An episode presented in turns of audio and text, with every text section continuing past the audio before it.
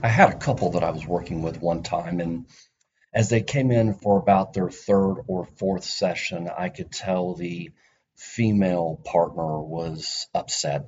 And as she began to talk and tell her story, at one point she just broke down and cried and said, Why can't I get the love I need from this person? Why can't I get this person to love me the way I need to be loved? And I think that really hits the nail on the head for what we're talking about today, which is the anxious attachment style. Why do people that are anxiously attached feel like so often their partners withhold the love they really desire from them? Okay, we're going to dive in and we're going to talk about anxious attachment. Now, just a couple of things before we get to the meat of the conversation. And that is, first of all, a person who's anxiously attached, it doesn't always show up in the relationship 100% of the time. If they feel connected to their partner, then it's not going to look like they're anxiously attached. But if they get triggered, and there can be all kinds of triggers for an anxious attached person, and it can be real or perceived in terms of those triggers as well. It could be anything from their partner not giving them the sustained eye contact. And so all of a sudden they imagine that their partner doesn't want to be with them. Or maybe their partner pulls away or wants to go out for uh, an evening with their friends. Uh, maybe they want to take a separate vacation or go hunting with their buddies or take a girl vacation. Any of these things can be triggers, including the partner needing some time alone and the partner just being able to self soothe that often can be a trigger for an anxiously attached person because their style of soothing is other soothing. They want to soothe through connection. And if they are, are, are hooked up with a partner and have a partner that's able to self soothe, that needs time alone, that needs to think about what's happened and process individually ruptures that occur in the relationship, that, that, that can often be a trigger for the anxious attachment style as well. And just surely not opening up can be a trigger because the whole anxious attachment style is built on I want to connect and I need to connect to feel safe in myself, in my body, and feel safe in my relationship. Oftentimes, because the anxious attachment style is born from inconsistent parenting from, um, from either uh, caregivers growing up, which is often the time when we talk about it in terms of attachment. It could also be traumas that may have occurred and nobody was there for them in adolescence. It could be stem from a loss of a parent in adolescence, or it could even come from uh, early relationships, adult relationships in the 20s. Maybe you married young Maybe you found yourself with a partner that was uh, stepping outside the relationship, uh, either emotionally or physically. That can create a, a broken trust that often looks like anxious attachment. And so when we talk about anxious attachment, what we're talking about is, is, is relationships that, that caused enough disruption inside the person that they are preoccupied with the relationship itself. And so anxious attachment is typically characterized by high anxiety about the relationship and low avoidance, meaning they they they want to merge with their partner. They want deep, authentic connection in order to make them feel safe again inside themselves and safe in the relationship. So by by high anxiety and low avoidance what i mean is that you the person craves this closeness and intimacy. And i don't think crave is too strong of a word there. It, it almost borders on on obsession in many ways. They're preoccupied of thinking about the relationship wondering how their partner feels about them. When they've been triggered it's it's almost crazy making and this is kind of a way we refer to it uh, when when we're doing some trainings and teachings, and even when I'll explain it to to couples I'm working with, it's crazy making in that they can't seem to figure out how to get their partner to love them better, to pay attention to them, to make them feel valued, to make them feel important, to show up for them when they're anxious in a way that soothes and reassures them. And that is crazy making to the anxious attachment partner because they are putting in so much time, so much effort, so much energy into thinking about this relationship. And it's really hard for them to understand why their partner's not doing the same about the relationship. So, it, it, anxious attachment again is characterized by high anxiety and low avoidance. High anxiety is this craving for closeness and intimacy. The low avoidance means that there are a lot of insecurities and a lot of preoccupations about getting the closeness they desire. And so they want to merge with their partner. They want to be one. They want to feel so connected. And, and, again, you're going to hear me say this over and over and over so that they feel safe within themselves, safe within their own body, and safe within the relationship, secure, safe within themselves, and that they are protected from those triggers. They are protected from the things that that that send them danger cues, danger signals that the relationship might be in distress. And so their body can be at ease and relaxed because they feel their partner is going to be able to protect them from those dangers cues.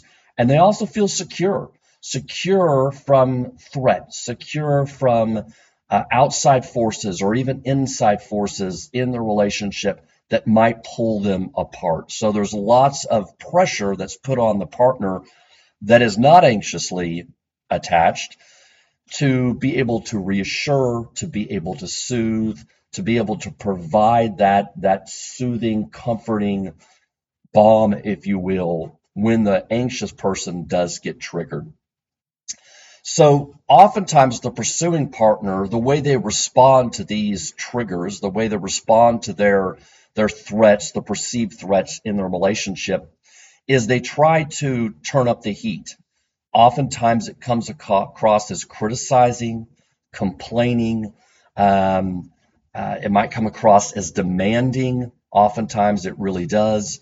Um, but they're pursuing. That's why we call them oftentimes pursuers. When we talk about anxiously attached in a relationship, we refer to them sometimes as pursuers because the function it's serving is they're pursuing their partner in order to get the closeness they desire. They're pursuing their partner because, in many ways, what they're doing is protesting. They're protesting the perceived threat in the relationship and the distance they're feeling from their partner. So it's really hard sometimes to look at someone who is anxiously attached and to be able to make sense of what's happening. And the one thing I absolutely love about attachment theory in and of itself is that through that lens, these kinds of behaviors make perfect sense. It makes perfect sense to understand that when we feel like there's a threat to our relationship, we protest. And how an anxiously attached person protests is they pursue their partner. They turn up the heat. They complain. They criticize. They're doing everything in their power to be able to pull their partner back to them and create this sense of safety, to create a sense of security within themselves and within the relationship. And I love how the attachment lens is able to provide a, a frame for that. It, it really is helps us be able to understand those behaviors and what those are really like. Now, I also want to say too that that anxious attachment style um, comprises only about 20% of the general population. So we know that roughly about 50% of most uh, citizens in most communities the world over have a secure type of, of attachment, meaning they feel comfortable with closeness. Uh, they can reach out to their partner in times of needs. Uh, they have the skills to repair the ruptures, which creates more trust more resilience within the relationship, these types of things. We know about 20% have an anxious attachment style. And then I'll just add, uh, because we'll focus on another podcast for the avoidant attachment style, but about 25% are avoidant. And then finally, the remaining 3 to 5% have what we call a disorganized or anxious avoidant attachment style. And we'll talk about that at some point later. But really, th- this is uh, not a huge portion of the population we're talking about. And yet, oftentimes, anxious attachment styles are attracted to avoidant attachments. There's a steadiness, there's a calm there, there's a reassurance that in the beginning really attracts them to these types of, of personalities and characteristics and attachment uh, attachment styles that really mesh well in the beginning until they become very comfortable with themselves until sort of the bloom is off the rose. They've been together, they're firmly attached now, somewhere between 18 and 24 months into the relationship. And what was once steady and calm and reassuring now begins to trigger the anxious attachment person. And now those become perceived threats. Now those take a turn and they look different because the person may be beginning to feel that I'm not getting what I need in this relationship. And again, it can be really crazy making for the anxiously attached person. They begin to feel anxious all over their body. When I sit with couples, and especially the anxiously attached, and I say, Where are you feeling that? And they'll say, In my stomach, or in my chest, or just all over. And it's almost as if their whole body is in a panic. They can't get their body to relax. They can't get their body to, to to feel safe in themselves. And the only tools they have at that time are to pursue their partner relentlessly in order to get the soothing and the comfort they need. So that's a little bit about the triggers, uh, how attachment style is usually born, um, the anxious attachment, how it shows up in terms of, of the sense of craving closeness and intimacy, and with the with the insecurities also bubbling up inside them as well. And so, what I want to focus more on on the meat of today's uh, discussion is to talk about the five different areas of a relationship where anxious attachment style can show up, because these five areas are are really important in the life of the couple because almost every interaction will have one, if not all, of these five areas to it. So the first one is perception of closeness and intimacy. So at any given time, what is the desire for both partners and the perception of both partners for how much closeness is acceptable and, and intimacy is acceptable versus how much distance is acceptable in the relationship. Now, to be fair, all couples, even securely attached couples, go through a period where they're negotiating this. I remember when I was first married to my wife some 23 some odd years ago, uh, it seemed like we did everything together. Saturdays were, oh, let's run errands together, and oh, let's go out to eat together, and oh, we're just so in love, and the world is so happy, and the colors are so brighter, and and the birds are chirping and isn't the life wonderful? And, and, obviously there was some rose colored glasses there. Uh, but that's great. That's great that all couples i hope all couples have that sense early in the relationship because what they're doing is they're deepening the attachment bond with one another. But it seemed like we were doing everything together. And so that sense of closeness and intimacy was acceptable then. As we continued on in our relationship we had to negotiate well, how much distance is acceptable? How do we come back and reunite and, and reconnect when there has been some distance? So this is a negotiation that all all couples have to work through to some degree. But this is certainly one of the areas that that an anxious attachment person uh, has to work through and is, and is affected in their relationship. Another area is the ability to communicate emotions and needs and to understand the emotions and needs of their partner. So, how, another term for this is emotional intelligence. You've probably heard that term, and there's a lot of overlap in this. But the idea behind is can I pick up those cues from my partner? Can my partner communicate what they're really needing from me in a way that I can hear it? And can I recognize that as a as a call to distress about the relationship, as well as a need for my partner and a repair attempt. And so there's lots that goes into being able to communicate our emotions and needs and to be able to stand those needs and emotions of my partner. Oftentimes with a insecure attachment style, and here I'm talking about the anxiously attached, the avoidant attached, or the disorganized attachment. What happens is those needs don't often come out in vulnerable ways that our partner can hear them. They can come out as demands, or in the avoidant, avoidantly attached individual, it may not come out at all. Those needs are deeply, deeply buried. Because oftentimes, the way an insecure attachment style was created is by somebody not showing up either consistently or not showing up for you at all. And so when you're a kid or when you're a, an adolescent or even a, a, in previous marriages, what do you do with those needs if the person there is not responding to them? Well, oftentimes we jettison them. Oftentimes we push them to a dark corner because to to to to be able to express those needs and to even be able to experience them only causes more pain. So those become very painful places that we tuck into dark corners of our sense of self. And so being able to communicate our emotions and needs is actually a really complex thing to do in relate in relationships. We often don't think about it being that complex, but it really is, especially when you consider roughly 67% of communication in attached partners is nonverbal.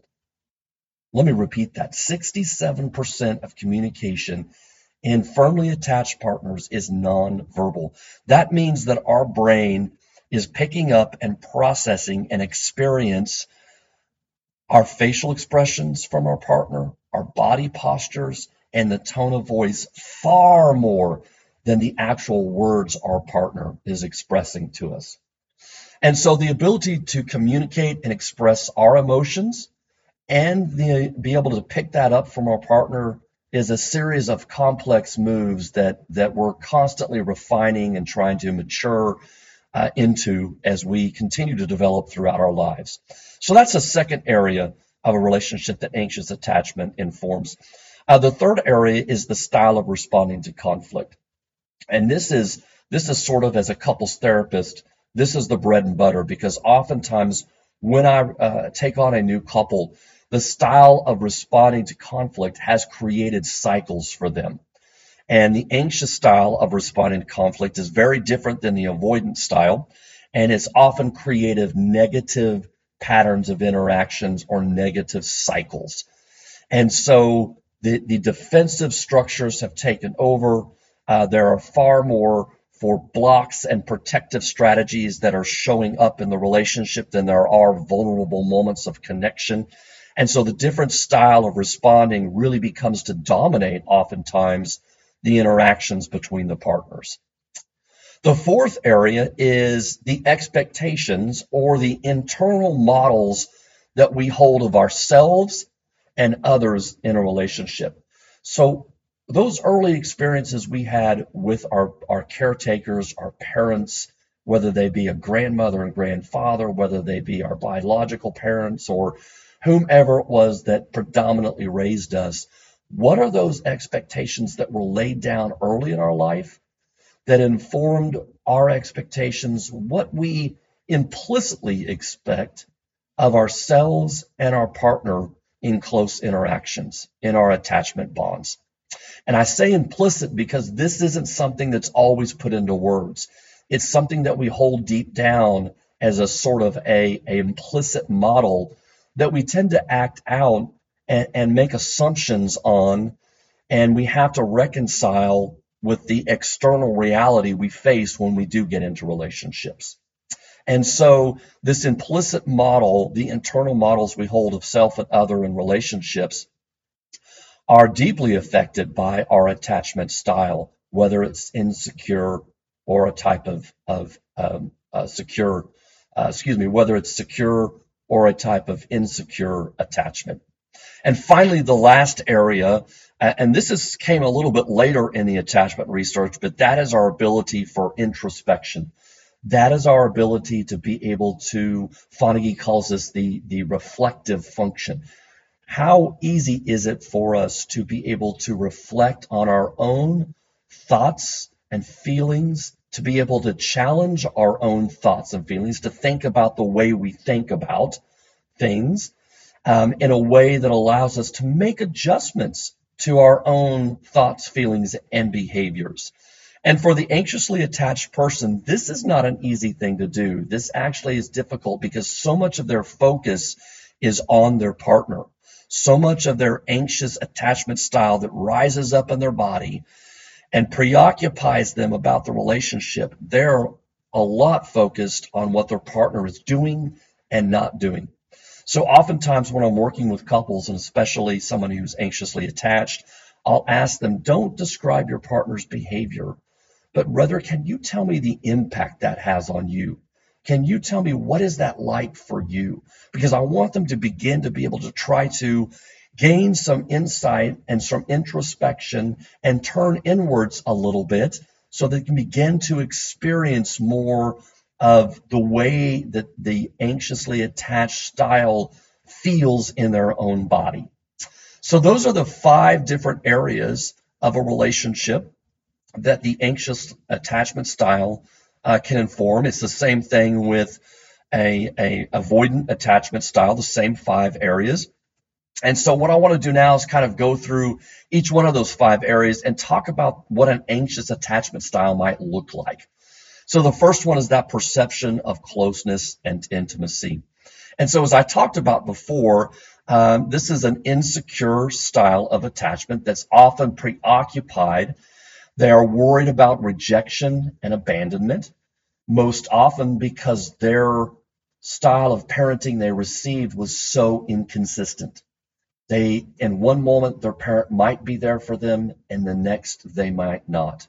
If they were in distress, they might have to deal with that alone, or they might actually have somebody come and talk them through it. But there was no consistency there for the anxious attached person to be able to lay down a, a internal model that says, oh, this when, when I feel this way, this can happen and I can be assured that somebody's going to be there for me. Instead, the model that gets laid down is when I feel this way, I don't know who the hell's going to show up for me.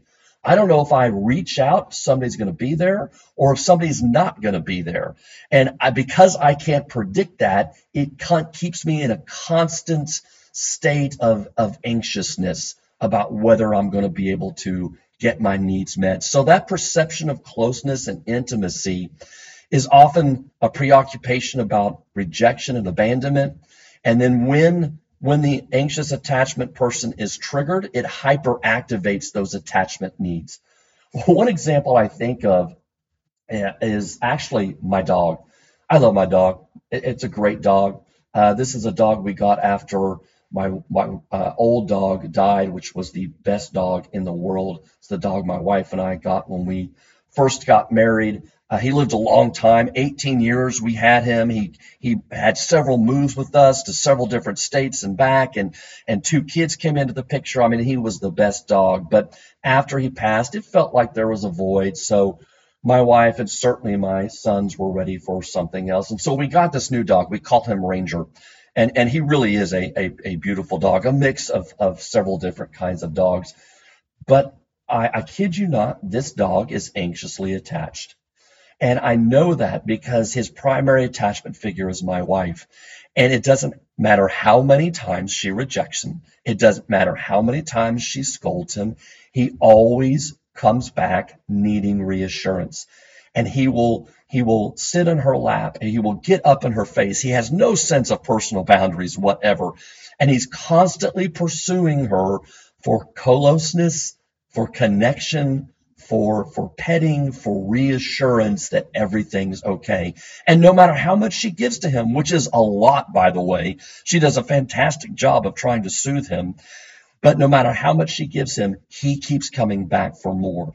That's a little bit like what an anxious attachment style is in our in our partners. If you're with somebody or if you're listening to this and you feel like this kind of describes you, that's a that's a great example, I think. It's like you keep coming back to the well, drawing more water and more water and more water because there never seems to be enough to fill you up inside, enough of that closeness and intimacy. And if there's too much distance in relationship, that can absolutely trigger and activate your attachment needs. And so you end up pursuing your partner because you're feeling that distance. All right, let's move on to the second one the ability to communicate emotions and needs and to understand the needs and emotions of the, of, of the partner. So, anxiously attached uh, partners tend to dominate the conversation a lot. They can be highly emotional, they can come across as argumentative, accusing, combative, oftentimes controlling.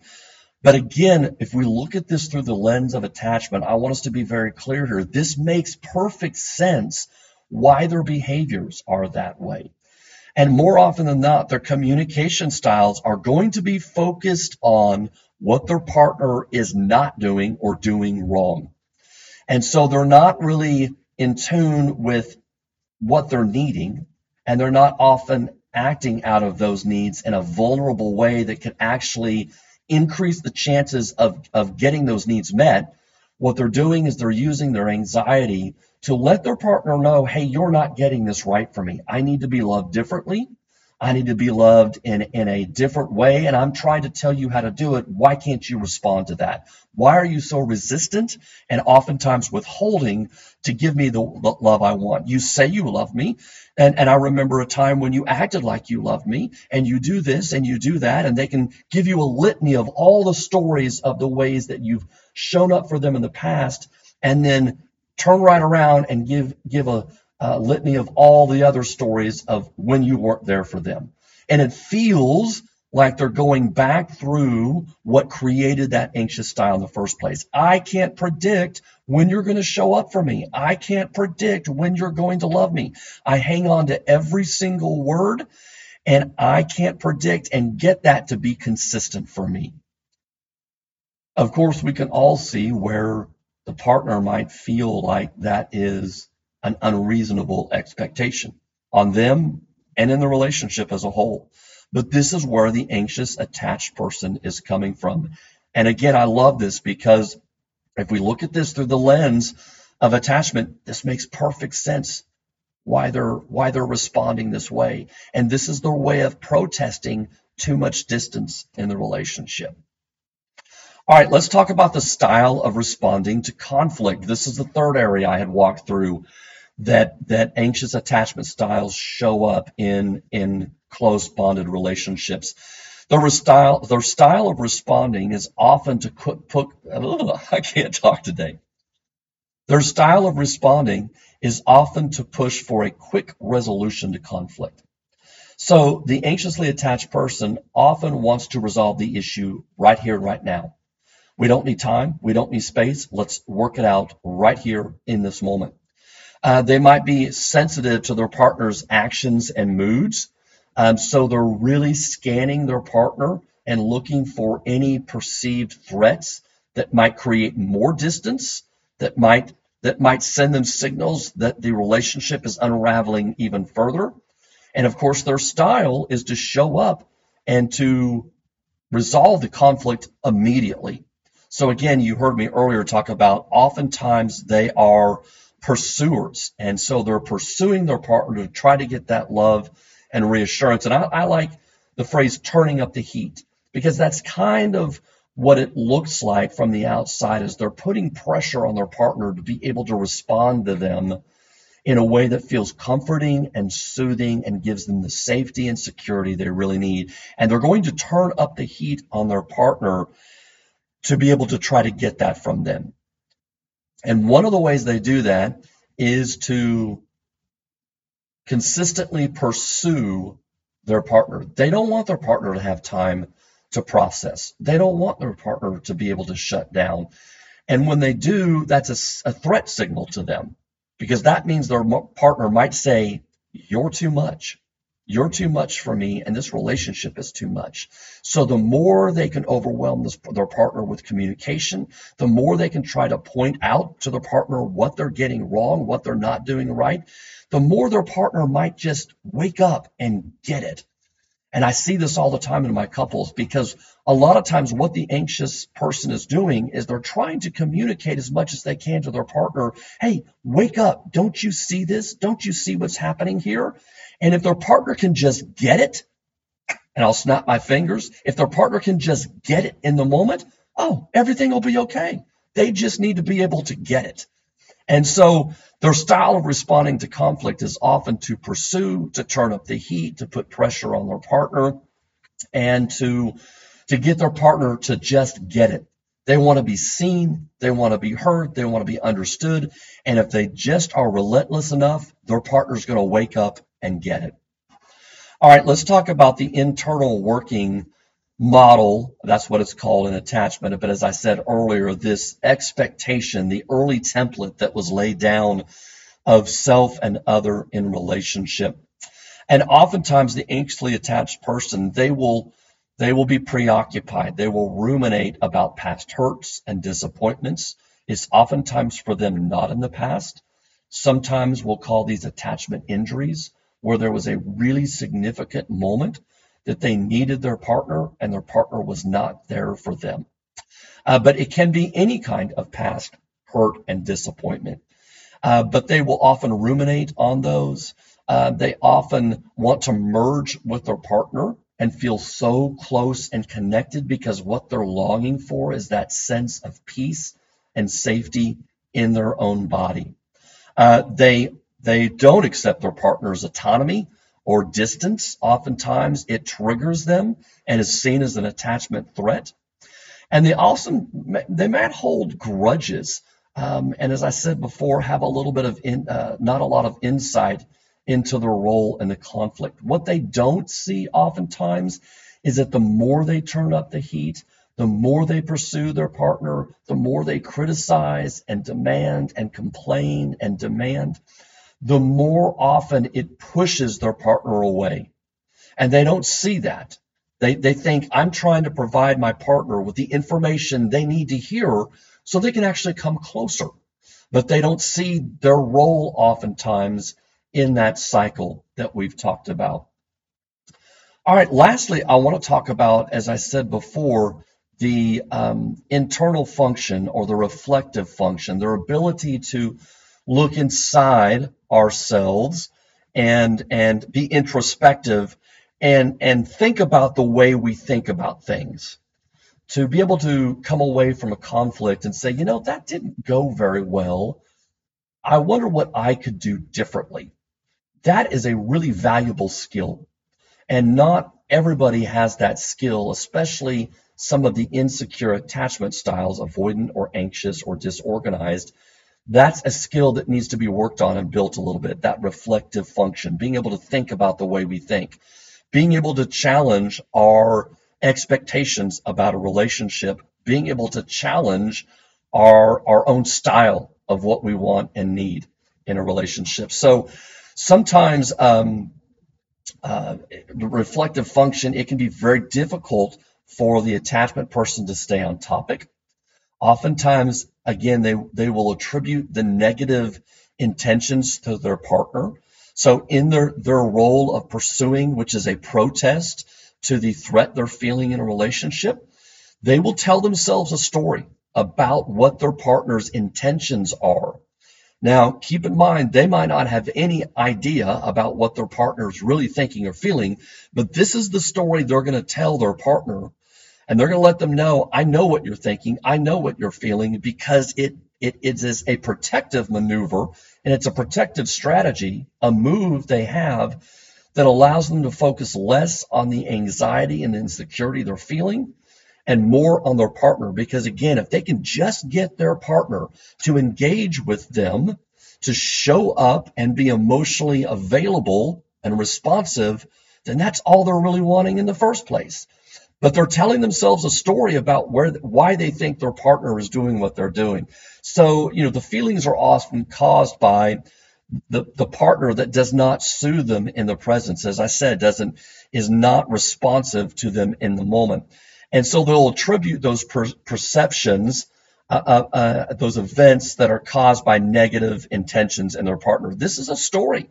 This is a story they're making up about their partner and why it would even, why their partner would even remotely w- not want to be able to meet their need. And so again, it takes them away from the feelings internally and allows them to focus on their partner because that's actually safer for them.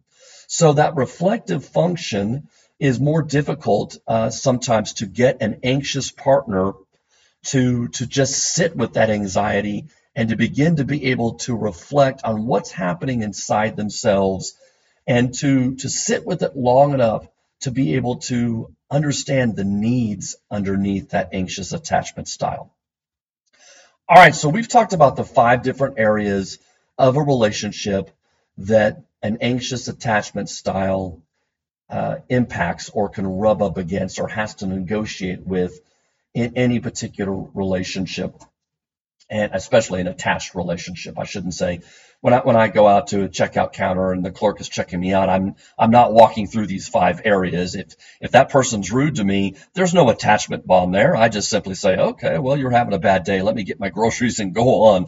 But if I come home and my wife uses the same look or the same tone, boom, game on. All of a sudden, that's an attachment relationship, and these areas show up in how we're going to handle conflict how I can reflect on myself, the expectations I have, the internal expectations, um, how I perceive closeness and intimacy, and my ability to be able to communicate my wants and needs, and my ability to be able to repair. So I hope you found this helpful today. We are going to do another episode on the avoidant attachment style. So we'll book in this nicely. We'll begin to talk about in the next episode what that looks like. And, and again, how that creates cycles in the relationship where you have this demand withdrawal, this push and pull, this pursue and withdraw cycle that can so often come to dominate the relationship. And when I'm working with couples, one of the very first things we do is begin to target and de escalate those cycles so that both partners can begin to sit with the more vulnerable emotions that are are coming up and engage with them so they can be able to reach down and communicate better their wants and needs to one another so that both partners can show up in those places that they they have not allowed themselves to go because of the traumas and the hurts that created those insecure attachment styles in the first place. Be sure and follow us on Facebook. Be sure and follow us on Instagram. And I thank you all for listening. I really appreciate it. And we'll see you next time. Take care.